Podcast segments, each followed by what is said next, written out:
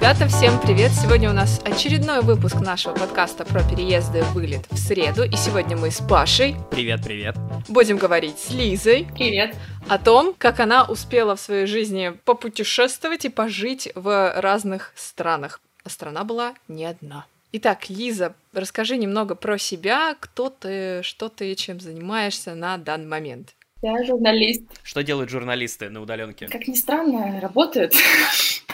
и пишут тексты. Я проработала последние два года в большой компании международной. А, я тоже была редактором, но я занималась там корпоративными коммуникациями внутренними между офисами в разных странах. Я всю жизнь пишу тексты, хотя я училась на ТВ-журналистике. А, я поняла, что все-таки больше немножко про буквы, чем про картинки. И поэтому я этим всегда занимаюсь. Я работала в детском продакшене, который мультики рисовал, тоже им тексты писала. А, я работала в стартапе, который путешествия делает по России. Тоже все тексты написала для лендинга, и весь сайт полностью наполнила. На ярмарке, про которую я рассказывала в Вене, я тоже работала по профессии.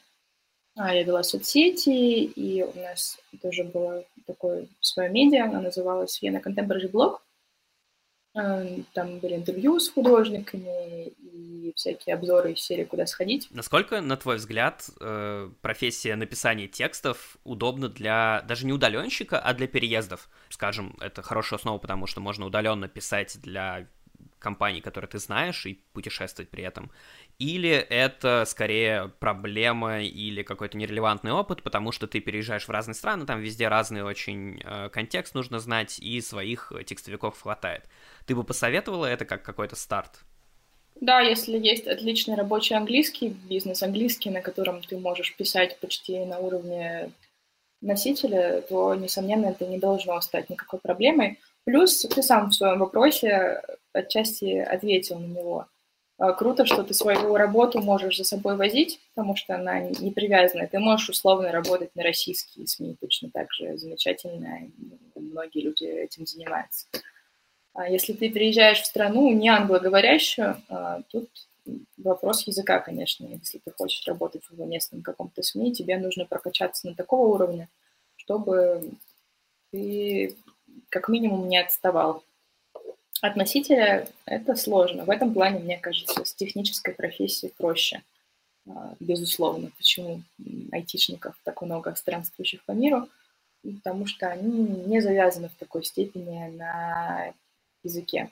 Сейчас нахожусь в своем родном городе, Новосибирске. Вообще я живу в Москве и иногда где-нибудь еще, о чем, в принципе, я сегодня и буду дальше рассказывать. Интересный опыт, а, потому что я не так давно ушла из офиса, и месяца три, наверное, как работаю удаленно снова. Мне все нравится, но мне хотелось бы еще иногда на улицу выходить. Ну, в общем, я вернулась в привычный для себя режим человека с ноутбуком дома на берегу океана, в Новосибирске или во Франции или где-нибудь в тепле. Так, ну ты сказала, что ты вернулась в Новосибирск, значит, э, ты оттуда уезжала. А, давай по порядку. Алиса уже спалила, что стран было много. Что, где и когда, и почему особенно первый раз случился? А, первый раз случился так. Я училась на журфаке в Новосибирске и узнала о том, что, в принципе, есть возможность уехать по обмену. У нас это никак не афишировалось, особенно в университете. Просто узнала от знакомых, что они ездили в Милан учиться, и подумала, почему бы и нет. Как раз был уже четвертый курс. Но я давно хотела поучиться за границей, просто не была в курсе того, что такая возможность есть. А, в общем, мы пришли в деканат с моей однокурсницей, и сразу так не мудрство лукаво сказали, что нам бы хотелось в Сорбонну поехать, потому что мы учили французский, и, собственно, у нас было три варианта, куда поехать. Можно было поехать в Париж, можно было поехать в Авиньон, и можно было поехать в какой-то еще маленький провинциальный городок французский, не помню в какой. Деканаты сказали, что они не в курсе, как это вообще все устроено, как можно поехать, но они обязательно разберутся. А, в итоге мы разбирались во всем сами и написали, заполнили эти огромные анкеты, которые все заполняют, чтобы уехать по обмену учиться онлайн. А, написали письма вдохновленные о том, как хочется во Францию. И Сорбонны почти сразу ответили, что, в общем, у нас нет никакого договора с ними, мы, конечно, очень классные, но а, взять они нас не могут, потому что, ну, просто это нигде не задокументировано. А из Авиньона почти сразу ответили, что нас ждут, и чтобы мы паковали чемоданы. Это было приятно, но мы, естественно, жутко расстроились. А, и, в общем-то, поплакали, потому что у меня в глубоком детстве была мечта, что я когда-нибудь буду учиться в Сорбоне. Мне как-то неосторожно кто-то из учителей это сказал. Но мне это казалось чем-то вообще несбыточным совершенно. Ну, то есть, э, come on, я маленькая девочка Лиза в Новосибирске, какая вообще Сорбона? А, вот, и с тех пор, ну, эта мечта у меня в голове поселилась, и было обидно упускать такую возможность, но по какой-то причине через неделю нам пришло новое письмо уже на таком красивом нарядном бланке, и там было написано «Елизавета, мы вообще-то вас очень ждем, приезжайте». Так я первый раз уехала из Новосибирска. До этого я не жила нигде ни за рубежом, ни в других городах. Мне было, наверное, лет 19 на тот момент. И сразу в Париж. Надо заметить, что уровень французского у меня тогда был примерно не знаю, один-два, наверное, или А2, ну, такой очень базовый, потому что французский у нас преподавали довольно факультативно, и на тот момент там год, по-моему, или полтора. Ну, то есть это было очень смелое решение, стартануть сразу в университет и на гуманитарный факультет, э, зная французский на уровне Всем привет, меня зовут Лиза, э, мне нравится такая музыка, я из Новосибирска, и мне 20 лет. Ты училась на французском, да? Я училась на французском на факультете коммуникации в гуманитарном, mm. гуманитарной части университета в Новой Сорбоне. Видимо, на тебе и учились. Похоже, на мне учились, но благо я была с подругой, поэтому все было менее страшно, мы во всем разбирались вместе. Но стресс, конечно, был колоссальный на каждом этапе, начиная от поиска квартиры, которую нужно было найти, думаю, как во многих случаях заранее. В случае с Францией нужно было, чтобы за тебя еще кто-нибудь желательно учился на тот момент из местных жителей. В общем, было очень много всякой бюрократической белиберды, но мы с этим совсем справились, а потом был университет. И ты приходишь, и там, в общем, философия искусства на французском, а, и почему-то преподаватель не использует никогда презентации, и ты сидишь вот с такими глазами и думаешь, боже, зачем?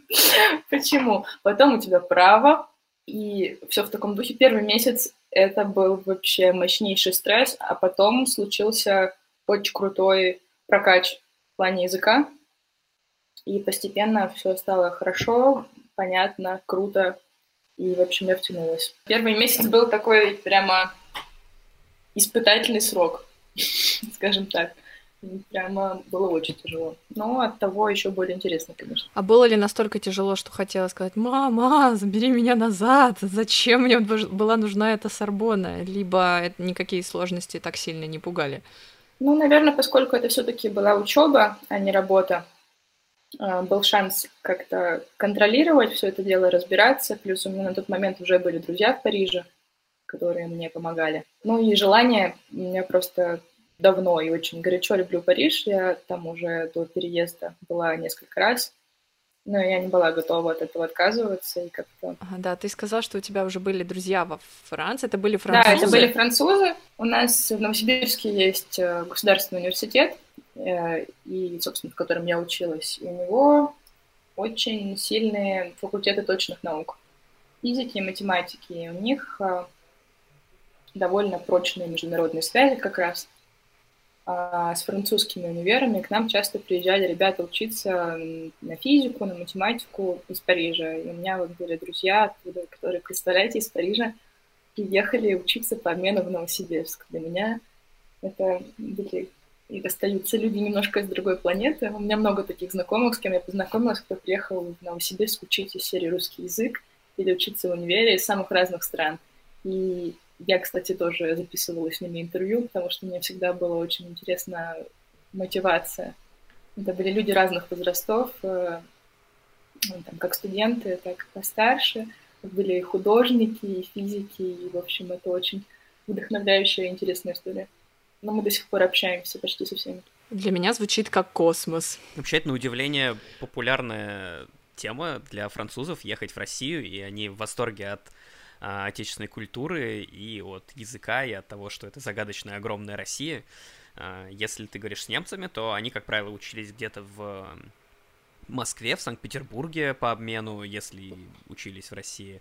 А французы совершенно случайно, милейшие ребята какие-нибудь, рассказывают тебе, ой, да, я жил полтора года в Екатеринбурге. Или там, я проезжал Трансип и провел в России после этого еще три месяца. И в общем, я не проезжал Трансип, я ему завидую, я тоже хочу. У меня был знакомый с э, Лазурного берега, который приехал жить в Новосибирск, художник. Вы представляете? Ну, это просто невероятно. Остался жить в Новосибирске. Он вдохновлялся пейзажами России. Новосибирска пейзажами? Ну, я не знаю. Я не знаю. Я не была в Новосибирске. Я, не, я понятия не имею, какие пейзажи. Возможно, там красиво. Я... На самом деле, вокруг Новосибирска довольно симпатичные пейзажи. Э, в самом вот. Новосибирске нет. Но там рядом Алтай, тайга и людей из инострании обычно это очень вдохновляет. Просто вот где я, я из города поменьше гораздо, хоть и поближе к Москве, здесь никогда никаких иностранцев, украинцы. Но я как бы, это максимум. Белорусы все. И для меня, когда я слышу такие истории, что иностранцы приезжают в какие-то города и живут там, учатся и так далее, я думаю, боже. Я вообще не из Новосибирска, а из Академгородка. Это город в городе. Uh-huh. Его построили не так давно. Он был построен как научный городок. Вот, он находится от самого города километров 20 и формально относится к нему. Оно это такое концентрация в общем, мозговитых людей. Не только студентов, но там на небольшой территории 40 научных институтов расположены, поэтому там brain drain как в ту сторону, так и в обратную а, давно уже происходит, поэтому это привычная история. Brain drain — утечка мозгов. Потому что мало ли люди не в курсе. Э, итак, вопрос еще у меня про друзей французов. То есть у тебя была небольшая фора, ты уже дружила с ребятами, это класс. А что насчет новых друзей? Легко ли их было заводить в университете? Потому что у меня подружки тоже ездили по обмену в, э, в Сорбону. И я чаще всего от них слышала, что в своей группке французы не любят пускать иностранцев. Как это было у тебя? На самом деле, я последние несколько лет пытаюсь уйти от такого формата рассуждений. И серия «Если что-то произошло со мной», то это такая фундаментальная тенденция. А, но мое впечатление на самом деле точно такое же, а, поскольку в целом я довольно общительный человек, и я легко иду на контакт, но с французами мне было общаться тяжело именно в плане новых знакомств и именно в университете. То есть у меня появились новые знакомства вне университета, это тусовки всякие с экспатами тоже. И общалась я в основном с ребятами, которые тоже приехали по обмену. А, это были ребята из разных стран совершенно, из Турции, из Италии, из Испании.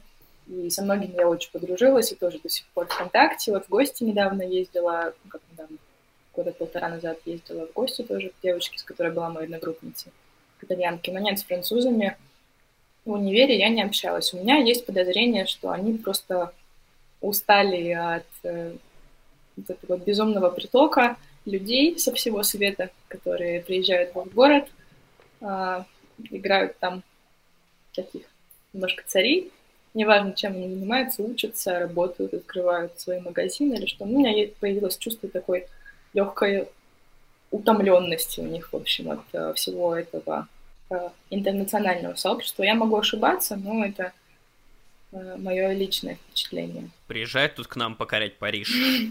Бесконечные толпы людей. Мы, ребята, которые тут два года уже живем. Вот мы настоящие работяги. Вокруг русских людей, мне кажется, до сих пор очень много висит стереотипов и предосуждений, к сожалению. И я с ними каждый раз, когда уезжаю жить за границу, я с ними в той или иной а, мере сталкиваюсь. В общем, я решила, что моя миссия в этом случае рассказывать, что вообще русские ребята нормальные, что они не варвары, что они разговаривают на иностранных языках, что, в принципе, им интересно то же самое отчасти, что и вам, что мы смотрим те же сериалы, фильмы, интересуемся искусством – для многих это было большим открытием. Но я могу про себя сказать то же самое, что для меня э, этот опыт был полезен в плане борьбы со стереотипами. Какие стереотипы разрушились? Ну, условно, я думала, что у меня была очень большая часть группы девчонки из Стамбула, турчанки. И, в общем, ну, мне казалось, что мне с ними будет вообще не о чем поговорить, скорее всего. У нас очень разный бэкграунд, у нас сильно разная культура, но у меня была какая-то сформировавшаяся картинка – о городе, о стране, о культуре, и мне казалось, что нам не по пути. В итоге они стали моими очень близкими друзьями, показали мне лучшие техно-вечеринки в Париже. Я поняла, что между, ну, такая банальная довольно вещь, но между людьми с разным бэкграундом, из разных культур, из разных стран э, может оказаться очень много общего. И, на мой взгляд, у русских людей и у людей из Турции довольно много общего в менталитете. Я в этом еще позже убеждалась. Ну, а может быть, просто мне повезло с окружением, и это оказывается люди с исходной энергией, с похожими интересами. Так это был первый переезд, да, в череде. У нас еще есть парочка, о которых можно поговорить. Куда ты отправилась после Франции? После Франции отправилась в Новосибирск. Было минус 37 градусов. А, нужно было писать диплом. Кстати, я писала диплом тоже по французской прессе. А, мой диплом был посвящен феминистской прессе Франции. Go, girl! Я привезла оттуда на, на сканенные всякие древние журналы из библиотеки. В общем, очень себя чувствовала большим интеллектуалом. Но суть в том, что мне стало достаточно грустно, и потом волей судьбы, я не знаю, в этом подкасте можно о таком рассказывать, что нет, я случайно из бара уехала с незнакомым человеком в Петербург, а это четыре с половиной часа на самолете. Вот. Мы просто встретились с подругой на бокал вина, давно не виделись, а, и попали на очень веселую вечеринку. А я познакомилась с парнем, он сказал, поехали в Петербург. Я сказала, ну ладно. И мы поехали в Петербург. Рекламируй бар. Это... Меняющий судьбы. Называется Клевер. Отлично. Отличненько. А так вы поехали, ну так, на пару дней, либо ты... А, остаюсь. Питер классный город. Я погуляла, встретила там своих знакомых. Ну, у меня были до этого уже мысли о приезде в Петербург, потому что я тоже ездила на конференцию от Европейского университета. В общем, мне сильно нравился город, он мне казался самым европейским в России, красивым, таким вдохновляющим. И я поехала туда.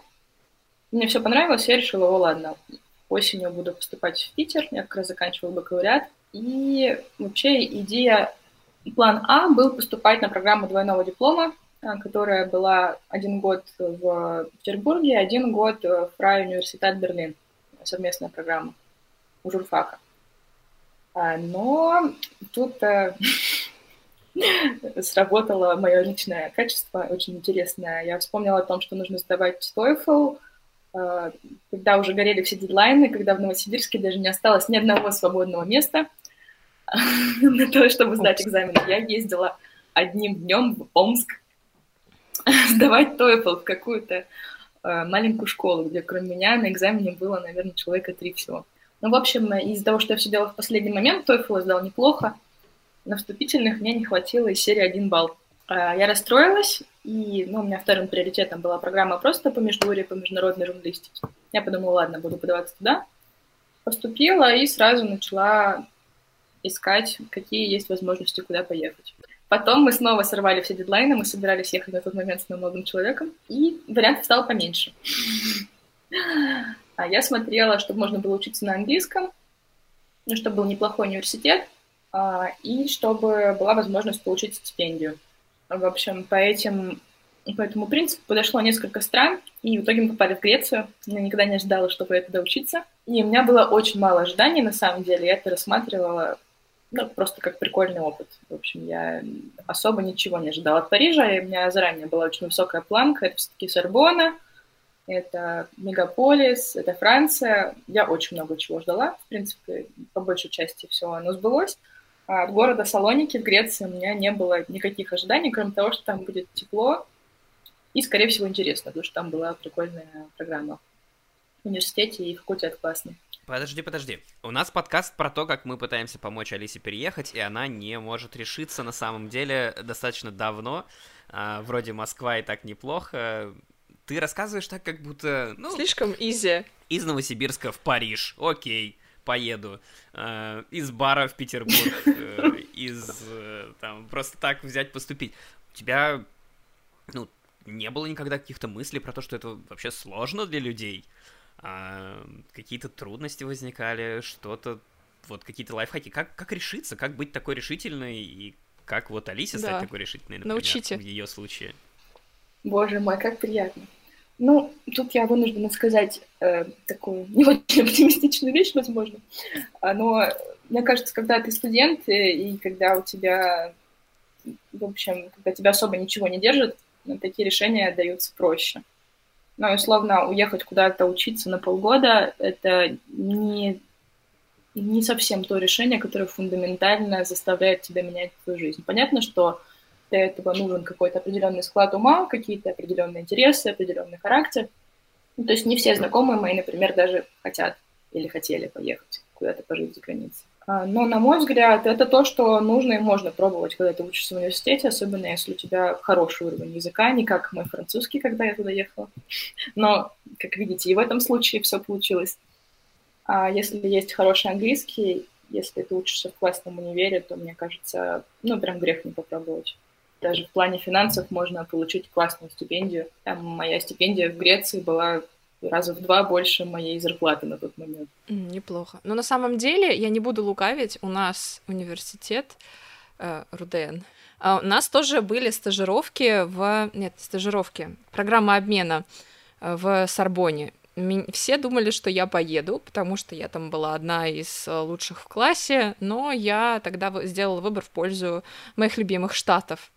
Тогда еще не знала, что мне мне так сильно понравится, но вот стоял выбор, либо я еду учиться а, и трачу очень ну, большую сумму денег на то, что, потому что там я не смогу работать, либо я трачу тоже довольно приличную сумму денег, но отбиваю ее в Штатах. И я решила, английский я знаю лучше, как-то мне эта культура более интересна, поеду туда.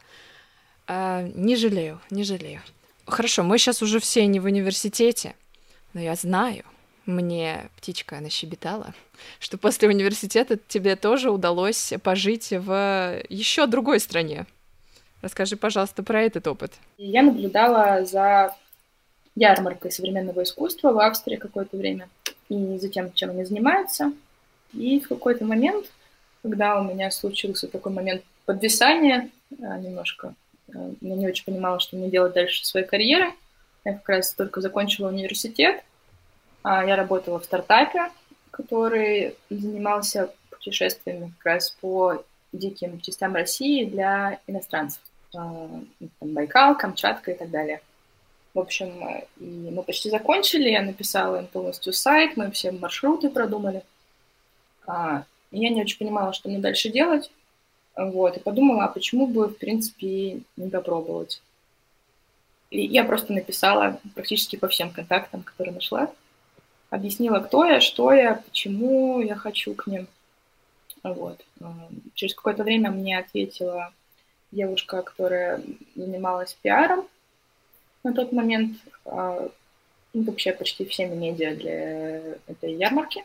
Она оказалась русской, и вообще я позднее только узнала, что эта ярмарка, и в целом весь проект, он такой полурусский, полуавстрийский. Ну и дальше созвонились, у нас было скайп-интервью, и уже через несколько месяцев я туда приехала. Да, то есть ты говоришь, нет how-to, но получается, что ты добираешь... А, сколько ты мест написала? Там, 10, 30, 100? Это было одно и то же место. Я писала просто по всем контактам, которые я нашла касательно именно этого проекта. То есть это было Head of PR, это был там менеджер-директор, и мы мне ответили из пиара.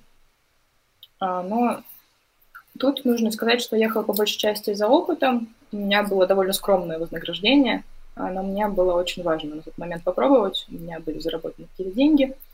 А, вот. И я ехала туда за опытом такой, ну, в общем, такую интернскую позицию за рубежом, потому что мне очень хотелось попробовать, каково это. Было круто. Расскажешь, какое вознаграждение? Юрий Дудь в эфире. В процентах хотя бы от того, сколько нужно для того, чтобы жить там. И вообще, сколько, ну, если мы говорим про переезд на три месяца, а, сколько денег нужно брать с собой, а, сколько нужно для жизни нормальной примерно, чтобы сориентировать, если вот идти по твоему пути. Хорошо. А, ну, на тот момент в среднем жилье стоило примерно как в Париже. Вена дорогой город, а, дорогой европейский город, столица, и комната в нормальном месте стоит примерно 500 евро в месяц. Когда я жила в Париже, цены были примерно такие же, значит, квартира стоит примерно тысячу евро. Я думаю, что если не шиковать, а, можно существовать в европейской столице на 800, на 1000 евро. Но это если прям не шиковать, а так спокойно, в спокойном режиме жить. Ну, в общем, я зарабатывала поменьше, а, раза в полтора-два, наверное. Но у меня были какие-то накопления, и, в общем, я это рассматривала а, в формате не заработков, а в формате именно experience а. Но я не жалею, на самом деле, ни о чем. А потом ведь такой опыт можно прикрепить к резюме. Это же очень классно, интересно, если пытаться искать работу дальше за границей, да, чтобы переезжать уже более основательно. В том числе это для меня было важным фактором. Кстати говоря, не размышляешь о том, чтобы найти себе работу и переехать куда-нибудь в Европу, например, когда это будет возможно? А, наверное, я бы переехала во Францию все-таки. И я смотрю в сторону некоторых э, французских компаний, которые представлены в России. И на самом деле я бы получилась еще. Когда я заканчивала магистратуру, мне бы казалось, что я устала от учебы, а, но у меня есть незакрытый гештальт, мне очень хочется поучиться на каком-нибудь годовом мастере во Франции серии на истории искусств и что-нибудь в таком духе. Я видела несколько очень классных программ. А, есть одна совместная с Колумбийским университетом Нью-Йорка. Я потихоньку смотрю в этом направлении и думаю, что, возможно, вся эта карантинно-болезненная история она вдохновит меня и, возможно, кого-то еще э, побыстрее делать шаги навстречу своим мечтам. Как человек, у которого с дедлайнами все хорошо, э, сейчас лучший момент для того, чтобы начать оплавиться на следующий учебный год, как раз чуть-чуть заранее, и ты успеешь собрать все документы. Такой вопрос. Тебя можно назвать уже серийным переездником? My Russian из беды огорчений. Так вот, э, ощущение какое у тебя от переездов, затягивают ли они, э, и хочется ли постоянно в новые-новые города и страны переезжать. Либо ты хотела бы, в принципе, выбрать одно место и оставаться там, как ты вот, например, сказала, Париж. Мне нравилось само ощущение такого резкой, резкой смены пейзажа и резкой смены вообще жизни и окружения. Поэтому в какой-то момент появляется такая эмоциональная зависимость от этих встрясок. Я принимала обычно решение переехать, когда чувствовала какой-то затык, отсутствие вдохновения, отсутствие энергии или отсутствие идеи, что мне делать. Для меня это было инструментом себя встряхнуть, подбодриться и вспомнить вообще, что я могу делать. Конечно, на это немного подсаживаешься. И одно дело путешествовать, я уже скучаю по путешествиям, хотя из последнего я вернулась месяц назад. Другое дело переезды. Я думаю, что, конечно, в какой-то момент придется остановиться и заземлиться где-то, но мне нравится идея смены пейзажа. Мне нравится идея дома, в который можно возвращаться, но мне нравится и... В общем, жизнь такая короткая, мне хотелось бы очень много где пожить. В общем, все это еще впереди, и все это меня ждет. У меня тоже есть, э, на самом деле, похожий опыт с э, эмоциональными встрясками. А, по моему опыту это происходит через полгода после того, как ты куда-то переехал. Потому что первое время для тебя все новое, очень много информации твой мозг ее обрабатывает и тут же начинает учиться новым каким-то сложным штукам. А, ты очень довольный постоянно, потому что каждый день э, у тебя немножко развивается язык ты узнаешь, где покупать молоко, а, ты заводишь новых друзей, и вот этот excitement постоянный, он не проходит. А потом приходит три месяца, четыре, полгода, и возникают проблемы. А, возникают сложности в отношениях с людьми, к которым ты приехал, и ты начинаешь понимать, что они тебя пустили на уровень знакомого, но не пускают чуть-чуть дальше. А, ты начинаешь вспоминать, что тебе не хватает чего-то, что было в другом месте. И Тут очень простое решение появляется. А если ты переедешь, то все эти проблемы останутся тут, в этой стране. Все эти разрушенные уже там иногда какие-то конфликтные ситуации, все проблемы, которые у тебя там не починен э, кран и э, не хватает денег на то, чтобы взять тот вот э, ту квартиру мечты, на которую ты смотрел, а вот есть место подешевле, и там вроде все так шоколадно, и ты вспоминаешь, как ты только переехал, какое у тебя было э, ощущение возвышенное и веселое от, от самого переезда. и на это подсаживаешься. А, я себя прям старался сильно остановить и задерживаться больше, чем на полгода в какой-то момент, просто для того, чтобы, вот как люди делают э, там, выходные без быстрых допаминов э, и не смотрят Инстаграм, не там включают э, YouTube на 10-минутные ролики, чтобы э, мозг чему-то порадовался и сменил фокус внимания. Э, также, мне кажется, есть какая-то такая краткосрочная зависимость или среднесрочная от переездов, с которой приходится жить, приходится решать, что с ней делать. Не знаю, насколько это хорошо или плохо, но это специфика возникает какой-то. Я с тобой совершенно согласна в этом вопросе. И Конечно, даже будучи взрослым, когда ты приезжаешь в новое место, на тебе слегка надеты розовые очки.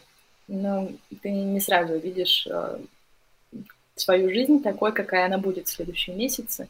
И, конечно, у тебя сначала еще немножко романтизированное представление о твоем э, будущем опыте, что тебя ждет в этом городе, в этой стране. Конечно, постепенно бытовуха тебя догоняет.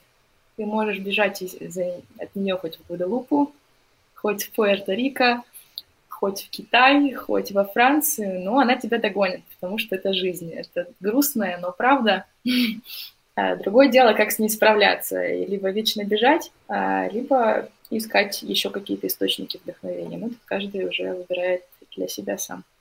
У меня приятная идея о том, чтобы в итоге где-нибудь зависнуть, но об этом в следующих сериях.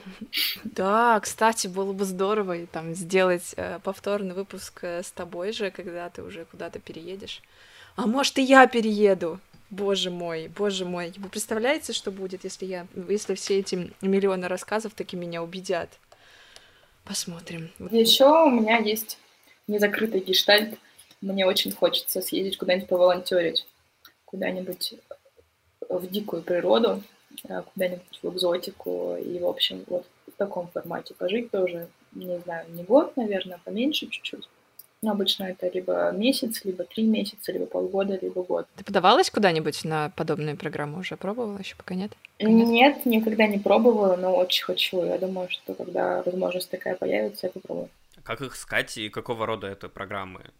Расскажи, потому что я только через учебу умею переезжать, когда ты поступаешь, тебе делают визу и дают общагу. Есть несколько агрегаторов, конечно, в 21 веке для всего придумали агрегаторы. А, есть несколько агрегаторов, которые ищут волонтерские программы. Есть несколько хороших каналов в Телеграме, конечно, рекламировать их не буду. Э, не, давай, э, давай прорекламируем, потому что, не, ну, у нас на самом деле нет рекламы тут, но ссылки мы оставим в описании. В общем, есть прекрасная такая компания, она называется ESN, по-моему, если я не ошибаюсь. И они публикуют у себя в канале и у себя на сайте самые разнообразные волонтерские программы, которые есть. Это разные страны, очень много чего в Европе, но есть и всякие экзотические направления. И волонтерство тоже разного плана. Есть экологическое волонтерство, есть социальное, есть там работа с какими-то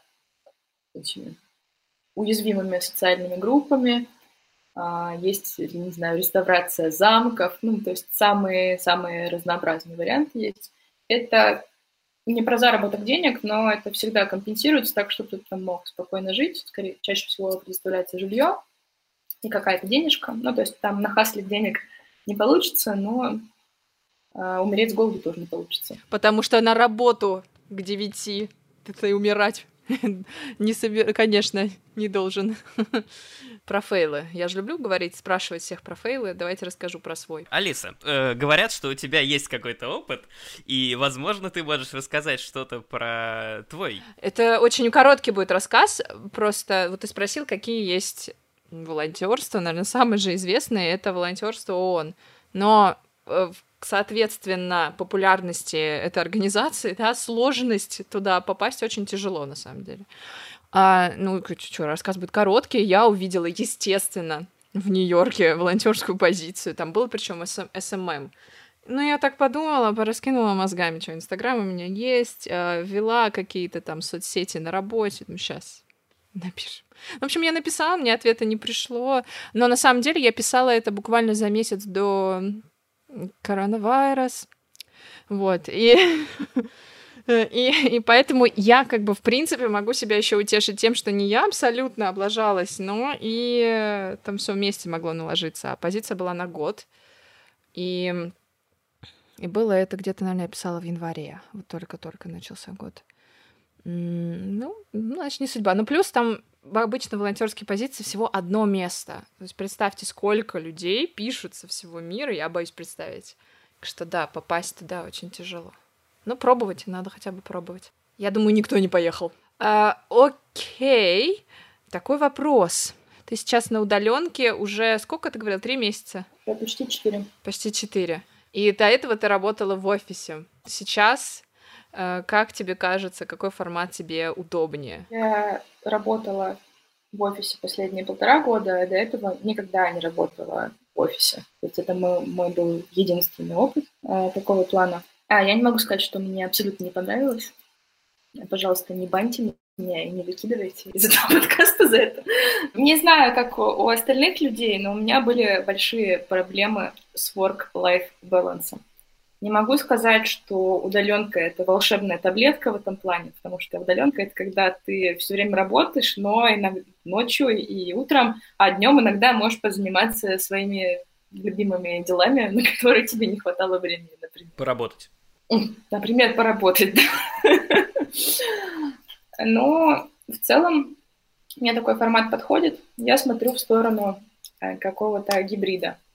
В общем, мне идеально подошла бы удаленная работа, где нужно пару раз в неделю э, где-нибудь э, материализовываться физически с другими приятными людьми. Вот. Ну, мне подошел бы, наверное, больше всего такой формат. Я немножко скучаю по социализации, хотя, ну, это все, хотя, хотя, офис прикольно, а, но не хватает времени на то, что ты любишь, а еще иногда устаешь от того, что с тобой тысяча человек находится в одном помещении. А что насчет продуктивности? Мне вот какой вопрос интересен, потому что я в офисе работала, но я так плохо помню это время, что уже не могу сравнить. Продуктивнее тебе лично работается в офисе, где куча людей и социализация, все весело, предположим, да? Либо дома, где ты одна. Потому что вопрос на самом деле непростой. На самом деле продуктивнее всего мне работает и не там, не там, а из серии где-нибудь в кофейне mm. или mm. в коворкинге, потому что дома слишком много отвлекающих факторов. Ну, есть всегда шанс себя дисциплинировать, организовать себе а, нормальное рабочее пространство, но всегда есть рядом мягкая постель, которая так и манит тебя в свои объятия. вот. Это очень серьезный отвлекающий фактор, конечно.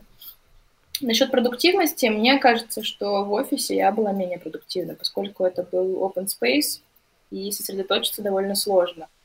В общем, дома я работаю быстрее, но есть другая проблема. Я знаю, что работаю быстрее, поэтому откладываю все на последний момент. Я никогда не покапаю дедлайны, но я делаю всегда все прямо тика в тику. Знаете, что я, я читала, умные люди говорят, что мол, у каждого есть свой стиль работы, и что если ты знаешь, что у тебя под дедлайн ты активизируется а, турбо-режим, и ты делаешь все быстро, четко, классно, качественно, то, мол, даже и, не обязательно такой стиль менять, потому что если ты будешь садиться заранее, то знаешь, что у тебя дедлайн будет там только через несколько дней, ты будешь размазывать то, что ты бы могла сделать за пару часов гораздо более эффективно, но да, под дедлайн. Это касается не только рабочего процесса, но любого. А, например, могу сказать, что ту же визу во Францию учебную я получала на пересадке в Петербурге. Я с утра этого же дня за примерно три часа до вылета или четыре съезжала с квартиры и перевозила свои пожитки в коробках на склад. В общем, ну, это безусловная часть меня, которую бесполезно отрицать, но мне хочется как-то немножко потихоньку от нее избавиться. Это очень весело, но очень стрессово, и, в общем, ну, несколько раз мне серьезно мешало. Ну, про Париж мы, на самом деле, мне кажется, уже много рассказывали, и про переезд туда, а про Грецию еще нет. В чем особенности? Особенно для человека, который поездил и может сказать какие-то необычные, необычную специфику конкретно Греции.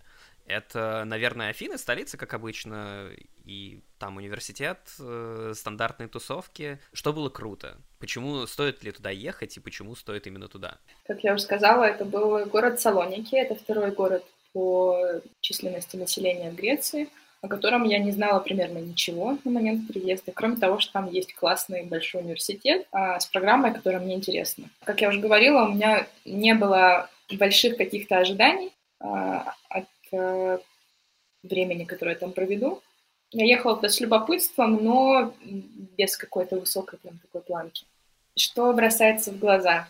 Не только в Греции, в любой южной стране первые две недели меня не покидало чувство того, что все кругом занимаются ерундой, и никто не работает и не учится. Я чувствовала себя таким стереотипным русским человеком, который приехал э, на Балканы и бесится от того, что с утра когда ты идешь на учебу, все сидят и пьют кофе, в обед снова все террасы заняты, и все сидят и курят, и тоже уже пьют что-то алкогольное, и вечером все снова сидят. И у меня было такое чувство, типа, а, почему вы ничего не делаете? Как вам это удается? Как вы зарабатываете деньги? И что вообще вы говорите о кризисе? А кто работает? А потом ребята, греки, с которыми я довольно быстро подружилась, сейчас тоже расскажу немножко про менталитет, они меня научили такому прекрасному слову халара. Это значит из серии «Расслабься, calm И, в общем, халара пришла за мной за две, через две недели а, после того, как я приехала, и я немножко прониклась этим лайфстайлом. Буду честной, в Греции я не упахивалась.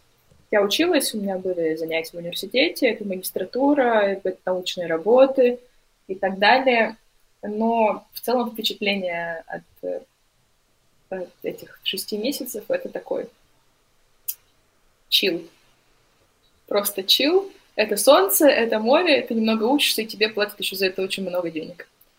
И, в общем, впечатление очень хорошее. Университет классный, а, курсы интересные, все преподается на английском. Но у нас был еще экспресс-интенсив по-греческому, поэтому я чуть-чуть могу на нем разговаривать. Ну, я умела на нем говорить на уровне сходить в ближайшую овощную лавку, потому что там большая часть населения местного постарше, которая она не говорит на английском языке, и с большей вероятностью можно встретить кого-то, кто говорит по-русски, чем по-английски. Поэтому какой-то базовый уровень греческого языка пригодился.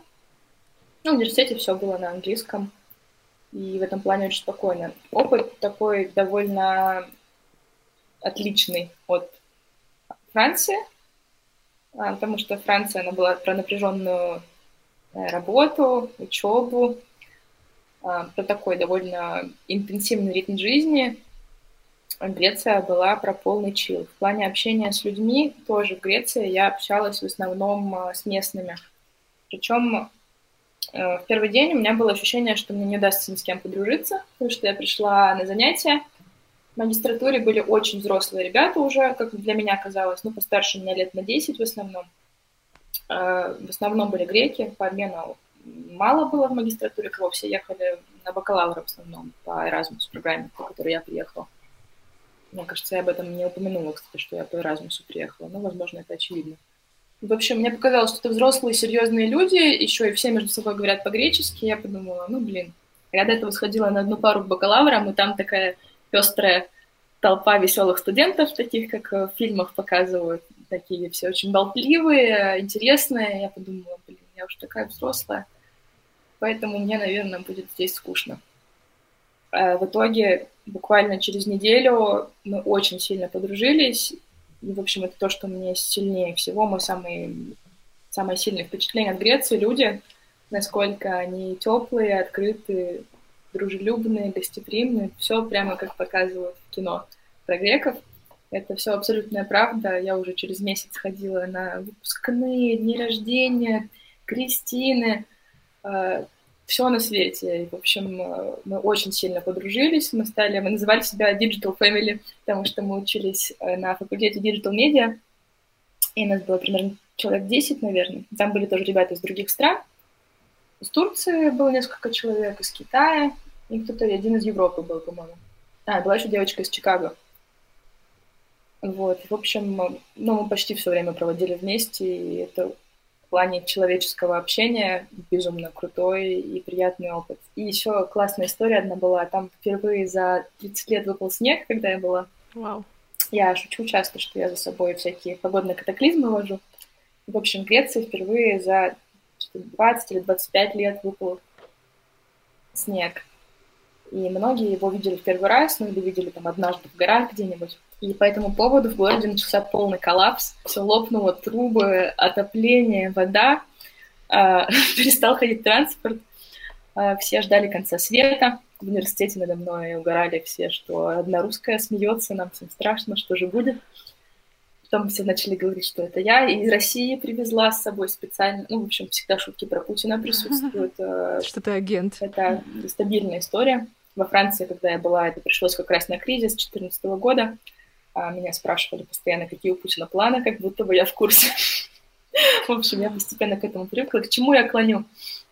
В общем, в какой-то момент, когда уж транспорт перестал ходить, в универе отменили пары, а выпало снега сантиметра два, наверное. Температура была серии минус один градус зимой.